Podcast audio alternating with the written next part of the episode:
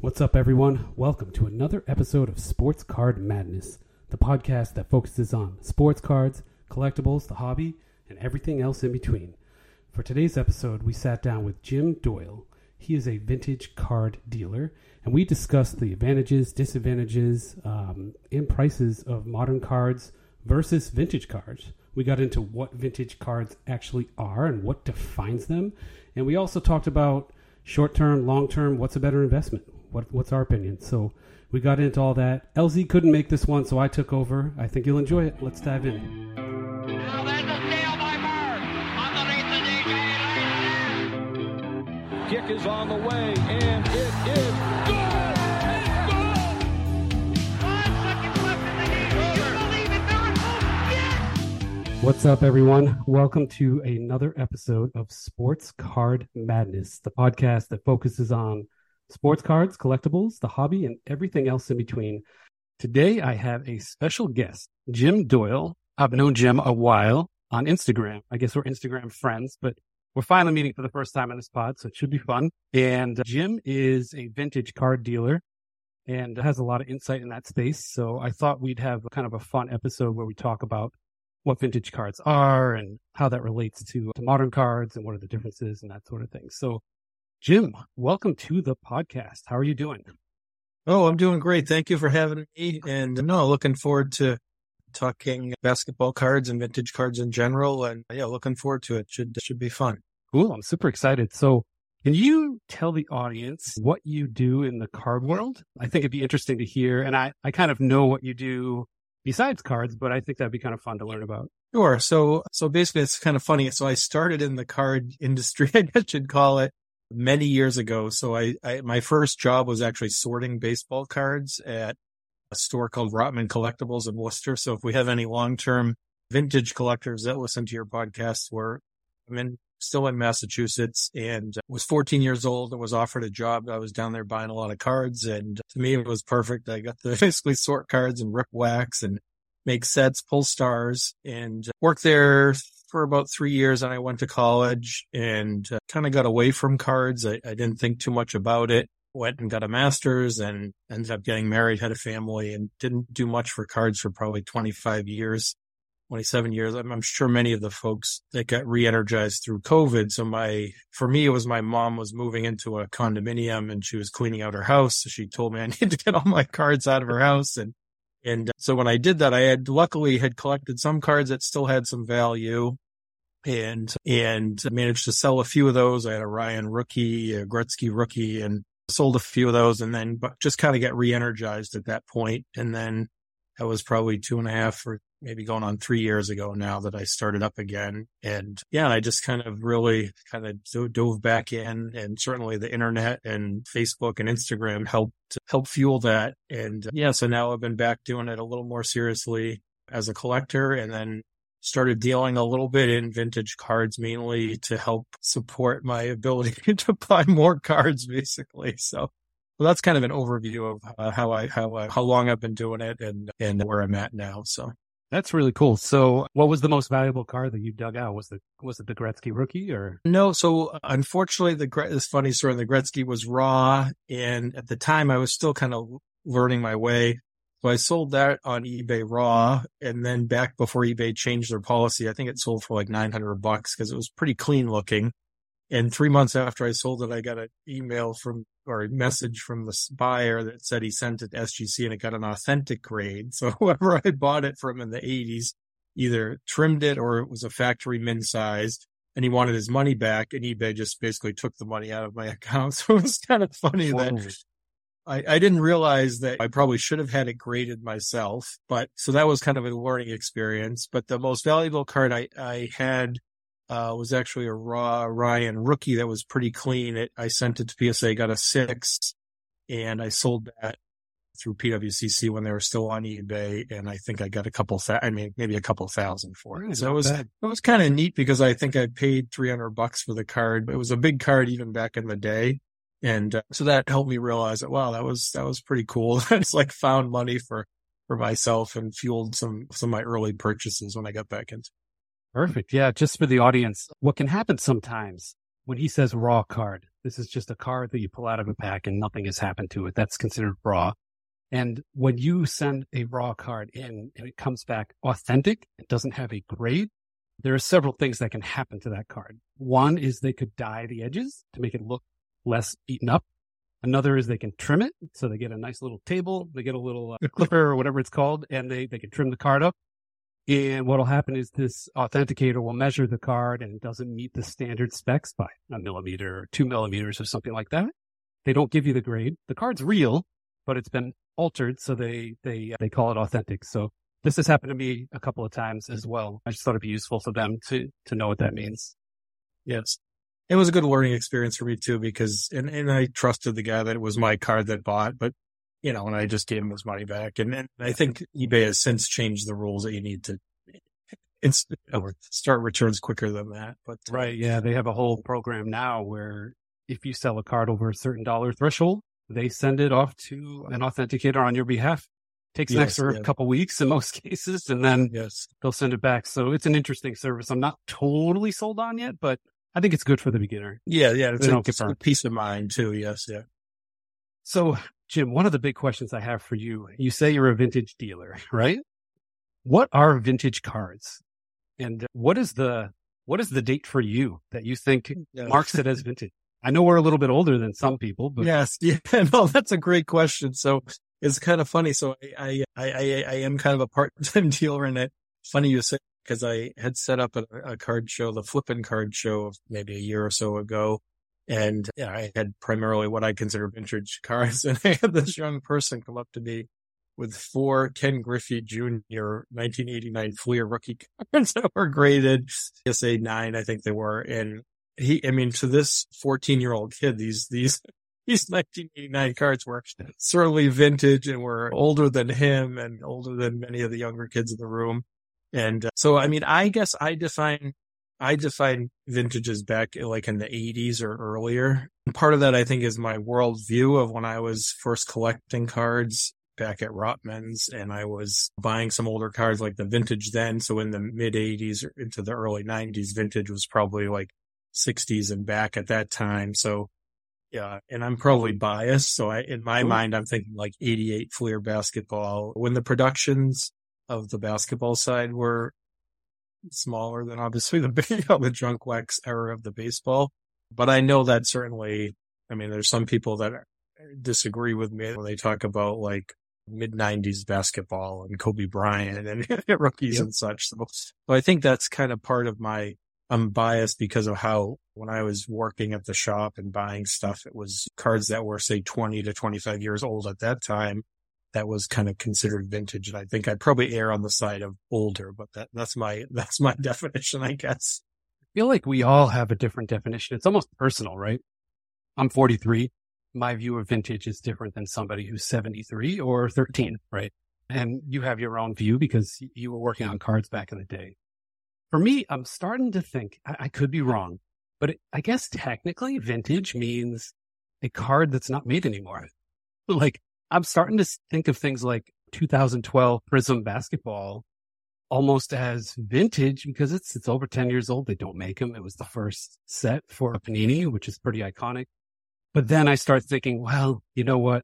It really starts in the 80s and like 86 Fleer and, and going on back, 1969 Topps and and all that. So it's interesting. I feel like we all have a different cutoff year. Even PSA does. When you submit online, it's got like 1980 and older, 1981 and newer. Um, yes. So it's fascinating. Yes, that's true. Yeah. So when you are at these shows, like the local shows, like uh, the Flipping Card Show or the Shriners, which for the audience is probably our largest regional show. It's probably two, 300 tables. You've also been to the National. I know you went this year. Yeah. What are you like the uh, the only vintage guy, like sitting there in a dusty corner, or do you have, uh, or do you see lots of lots of shiny parallels, almost like fish bait yeah. hooks around? Like, or what what's that like at a show? Well, that's funny, and it, and it's every show is different. So I've over the year, the last few years, I've come to realize that every show has its has a little bit of its niche, and there's different qualities about a show that attract certain collectors to it.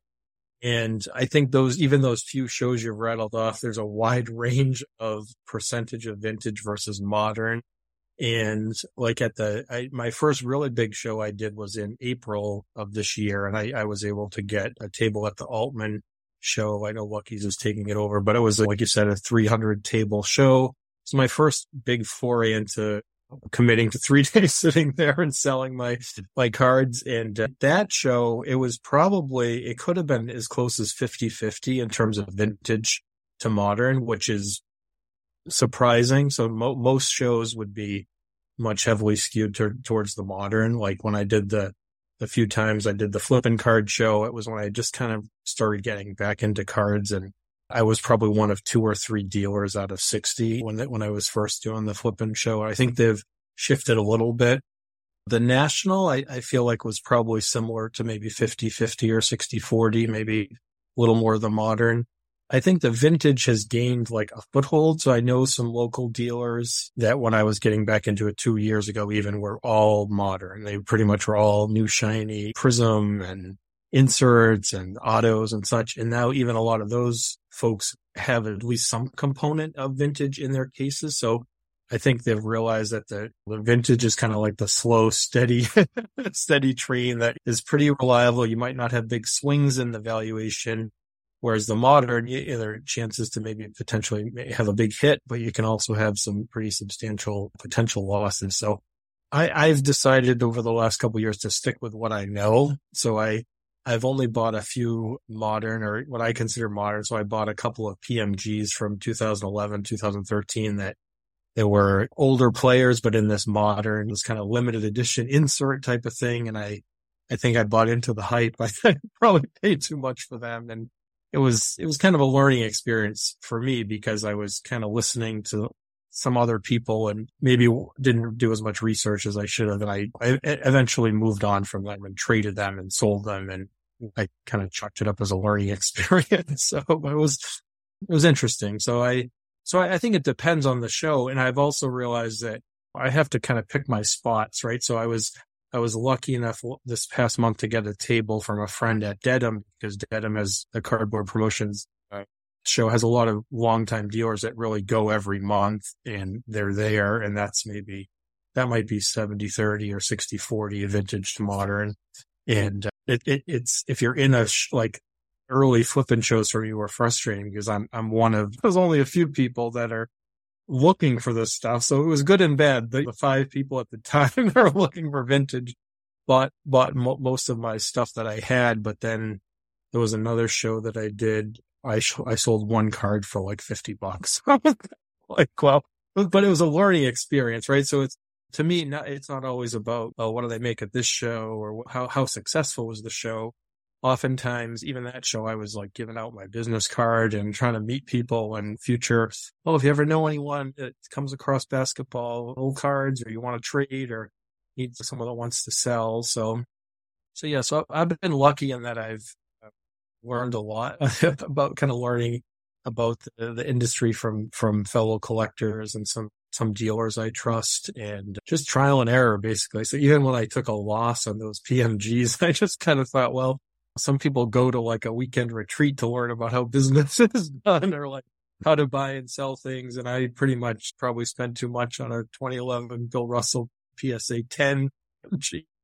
I thought, well, I, I eventually traded it for almost a whole set of 57 Topps basketball and it was something that was more in my comfort zone. And I, it kind of taught me that I need, need to kind of stick with what I know and what I'm familiar with. Otherwise, you go out on a limb. I mean, I guess it could have been, a, I could have maybe made a big hit on it, but it was also, it made me realize I have to pick my spot, so to speak.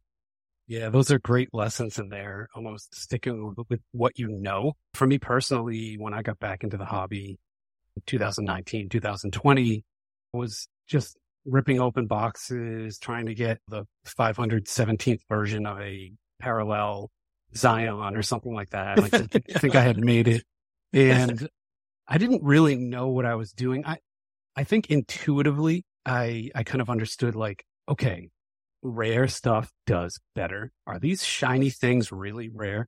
Or like, is a one of one card really rare if there's 2000 one of ones that year? it's it's pretty interesting. And so I I just started to think, well, vintage cards, especially vintage cards that are signed, and then ones that are signed by players that aren't here anymore.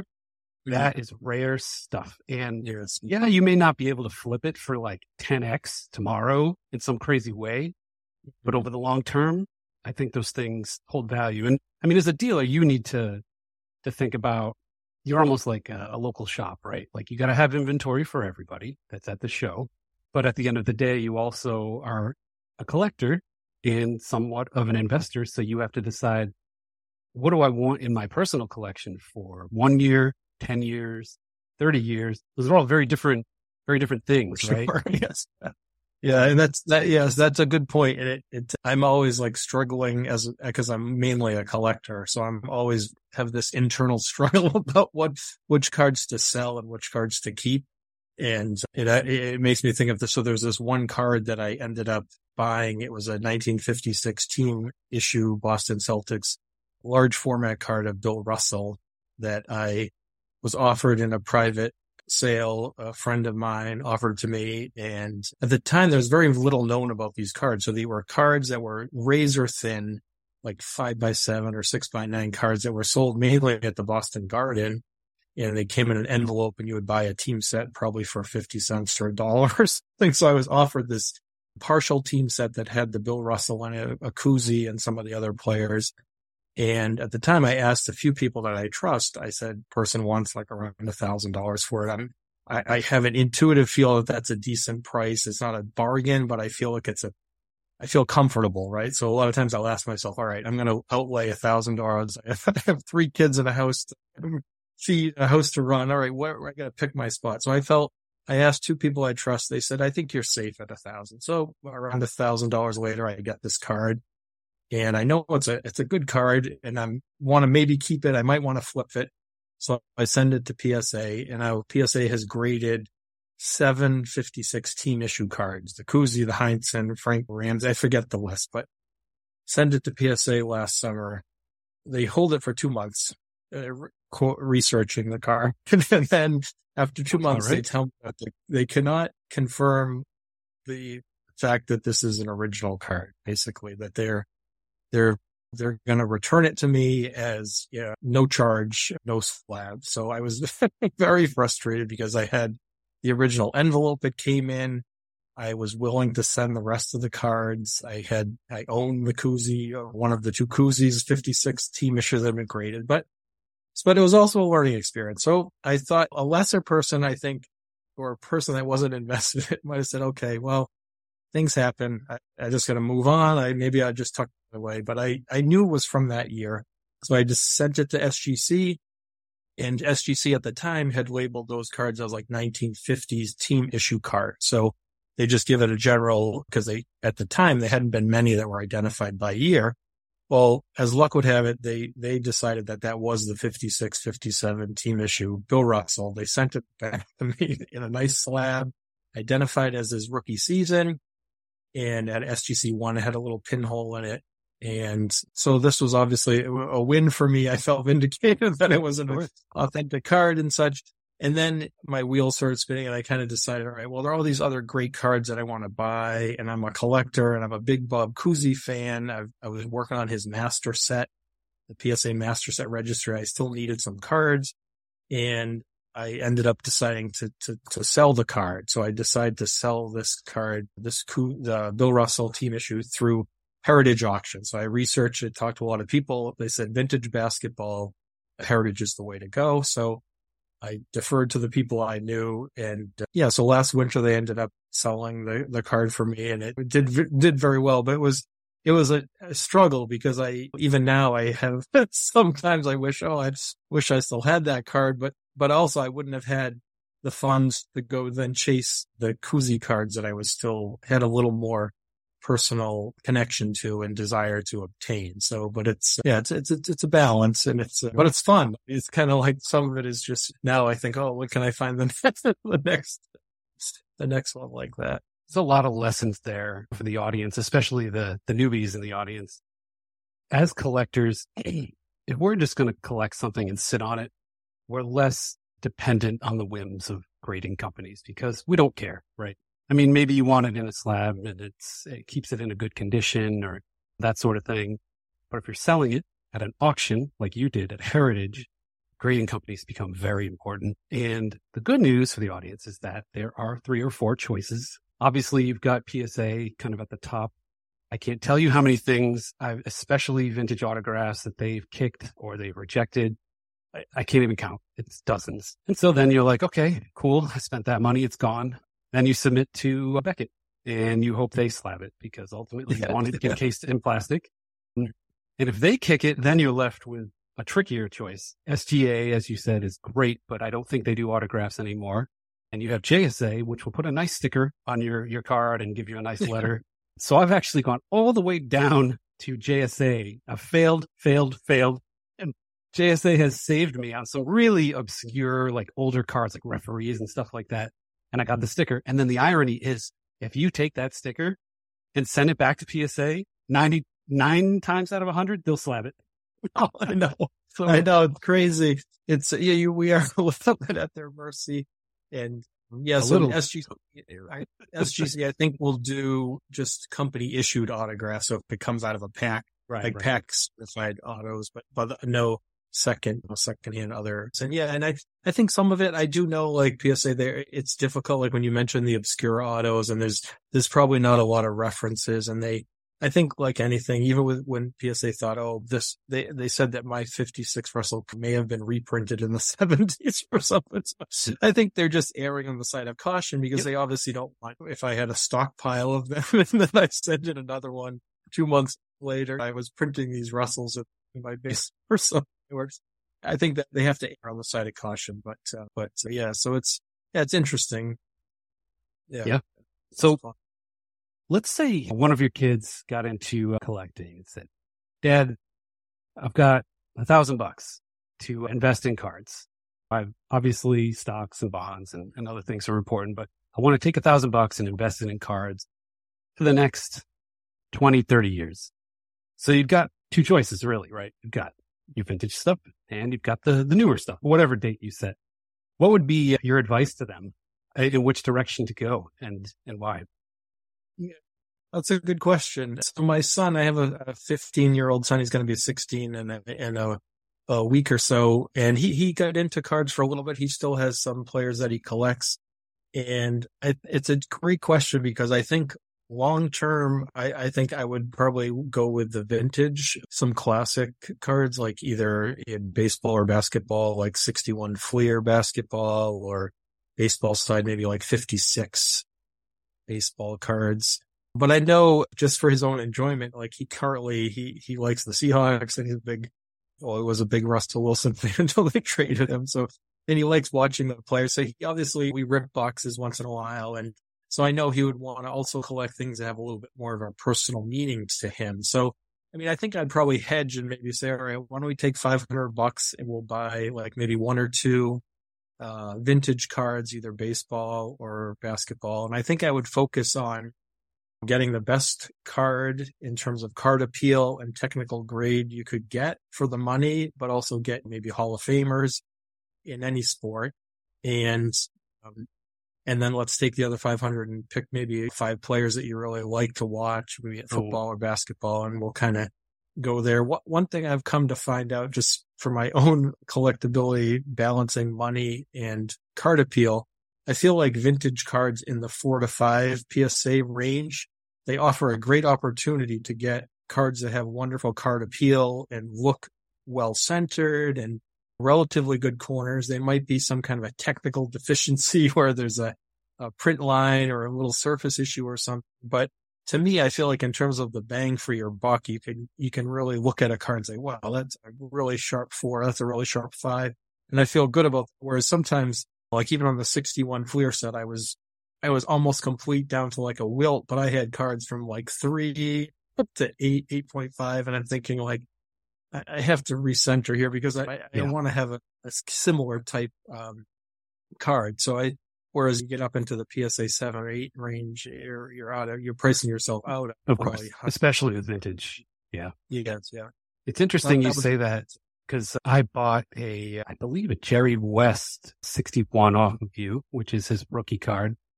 And my initial thought was I didn't care too much about the grade because I was going to crack it open and have Jerry West sign it. And for the audience, that is a way you can add tremendous value to a card very quickly. And when you resubmit it, like let's say I bought a three off of Jim, PSA three, there's a chance. I mean, there's a chance both ways. It could go down to a two. It could go up to a four. But you know, if you get it autographed, you're probably safe either way. Yes, so yeah. it's pretty cool. So, yeah, that's true. I have a good story for that. So when I first got back into collecting and I got that money from the uh, sale of the Ryan rookie and the, and the Gretzky, and I had to, I sell, resold it for 600 bucks, whatever. So I bought, actually, I bought two Bob Cousy rookies and I bought one from a local card shop in, in Oxford. Uh, DJ's a great guy, old school shop that survived the junk era and is still going strong. And it was a PSA 4, 1957 Topps Bob Cousy, but a heck of a four. And I thought, wow, that, that's a nice four. I'll pay whatever the going rate was for that card. And I ended up cracking it open and had a friend that, a friend of a friend that was able to get Cousy's signature on the card. And then mm-hmm. a couple months later, I had a, actually, a, it was a Framingham show, but I had met Ted Wu. He's a longtime dealer. He does the Wilmington show and I bought a Burke Ross, Bob Cousy rookie. Same thing, PSA four, but damn, it was on base four, right? So I, I cracked both of those and say, talk to some people. It doesn't matter if it comes back a three or a two, whatever, it gets damaged in transit. You have Cousy and I'm a Holy Cross grad and a Cousy alum. We have a connection, Worcester guy. So I send it off to my friend. He gets it signed, comes back. I sent resubmit to PSA. So they're both correct as fours and they actually both came back as five PSA 5 with a 10 auto both of them. So I was thrilled, even though they're just going in the PC that, that I ended up getting bumped up a grade. So oh, and I also felt like, well, I had a guy was right where I said that was a darn good four. so I felt pretty good about when it. When that happens, it feels like you just robbed the bank and got away with it. Yes. Like oh, awesome. no, no. I, I, because I've been on the other end of it too, where you, you think, oh, how was that only, how was that only a three or something? So. Yeah. Cousy's like, one of the all-time best autographers. I mean, he uh, for the audience, he doesn't do it anymore because he's 94 and he's kind of backing down. But he he would always sign for donation to Big Brother, Big Sisters. It's been a cause of his for 70 years, something yes, like yeah, that. Yeah. So he's just an absolutely amazing signer. He's done so much for charity and everything. So it's really cool. Yes. I've got a bunch of stuff signed by him. Yes, yeah, he's actually just turned 95 a few weeks ago. So it's pretty amazing that oh, he, he's 95. He's, yeah, he's, yeah. And I actually did what I've eventually finished the, the, master set, the PSA master set for Cousy. Cool. And as I checked, I don't think anyone else has all 10. So I, I think I'm the only one in the registry with 10. But I, I, with the donations, I think it was 150 dollars a piece at the time. I think I donated pushing a couple thousand to Big Brother yeah. Big Sister. So it's a good cause. It's a good cause. Yeah, I think no, I'm missing, great. I was thrilled. Yeah. I'm missing his in action card from 1961 signed. That's, I'll have to get that at some point. Well, actually, I do, I do have one if you, I have an extra if you need it. At some point we can talk. So. Perfect. So I'm going to do like a little rapid fire thing here between the two of us. So when you think of like the most iconic vintage sets across, I would say baseball and basketball, we can just keep it to that. What sure. ones come to mind for you? I'll let you rattle them off. We'll see if you miss any. Okay, yes. so for basketball, there, I would say the 61 is probably my all-time favorite. 61 Fleer, just the colors, the Hall of Famers, rookies. The baseball side, I, I really like the 56 for baseball, like, cause it's got the horizontal design and you got so many Hall of Famers too. I love the 52 for baseball. It just looks so cool. I mean, obviously the Mantle is so iconic, but yes, yeah, yeah, cool yeah. But that's, I mean, you got Jackie in there too, the Mays. There's so many legends. I guess that for other basketball, I think in terms of iconic, such I have to go with the 86 Fleer just because the Jordan and, and all the other rookies, the Hall of Fame rookies and, uh, right. Yeah. Yeah. Yeah. Yeah. I think, and, uh, don't forget 57. 57. Pretty, yeah, yeah. That's that pretty important. The other one, yeah. And I actually, yeah, that's, and I'm, I'm, my, my thought is to try to reinvest in a nice Bill Russell rookie. Now I've had a couple over the years, but uh, nothing that I've deemed worthy to keep yet. But yeah, so 1957 Topps is Russell's rookie card, essentially. So it's a pretty massive card, especially if it's signed. 61 is great as well because it's just chock full of Hall of Famer rookies, Jerry West and Wilt Chamberlain. It just, I, mean I mean, I, can name them for like an hour. Sorry, Um, I got so many. and then, uh, yeah, 86 is cool. That's like my generation. You have MJ and you've got probably 20 Hall of Famers in there from Karl Malone to Isiah Thomas. And I also, so I personally have the 1986 Fleer set autographed, which is super fun. And the other set I love for basketball is the 1969 Tall Boy set.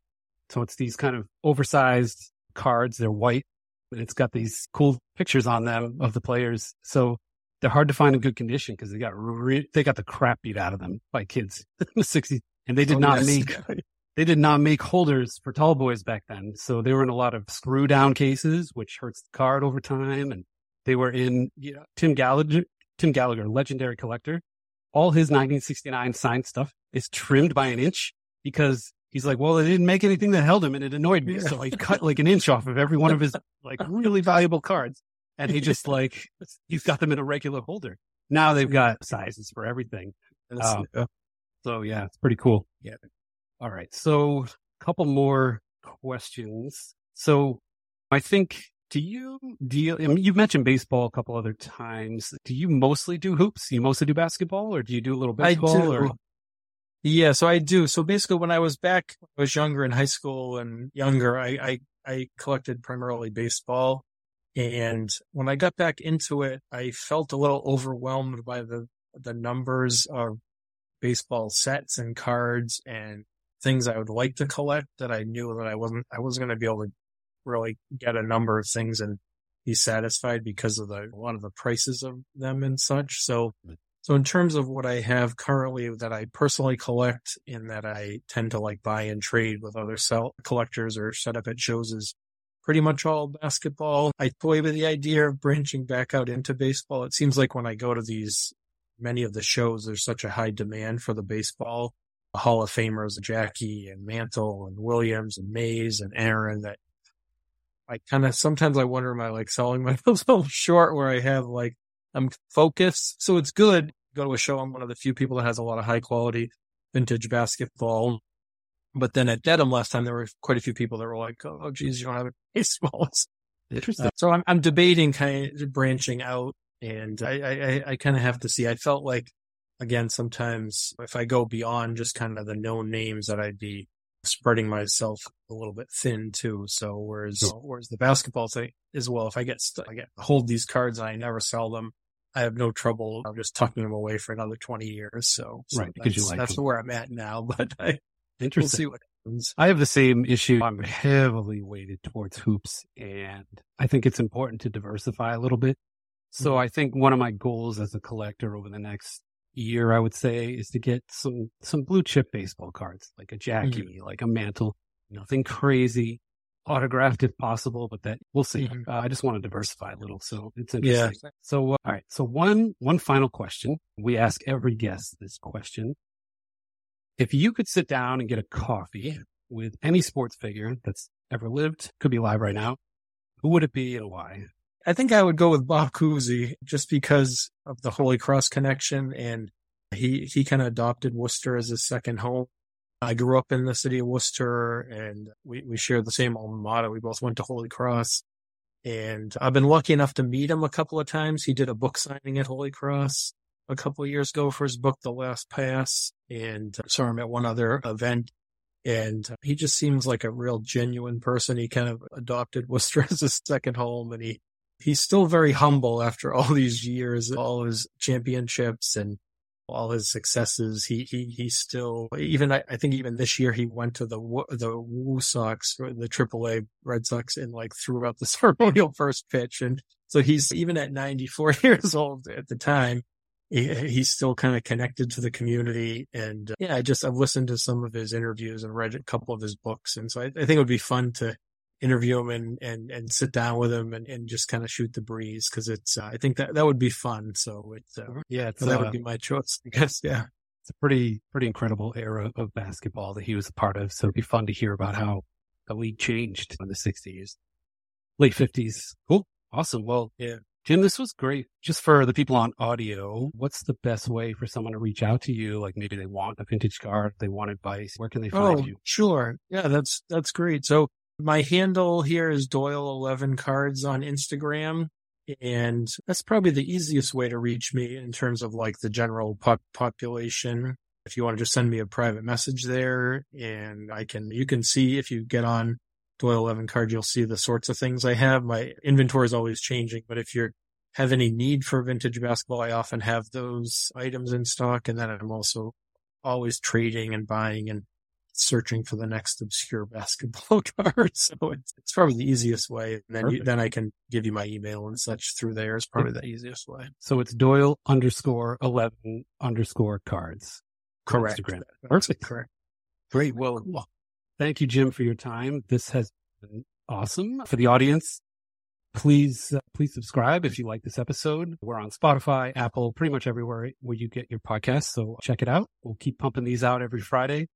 Jim, it was awesome sitting down with you. I learned a ton. It was a good debate. Modern vintage. Yeah, no. Thanks again. Uh, yes, thank you for having me. It's fun. It's uh, yeah, it's been a lot of fun getting back into the cards again, and it's uh, certainly enjoyable and great. Great meeting people like yourself too. That's the other thing about going to the shows and such, meeting so many cool people and great collectors. It's it's it's better than just doing only deals online. So I enjoy these sorts of things. So thanks again. I appreciate you having me. Great. Thanks, everyone. That's the pod.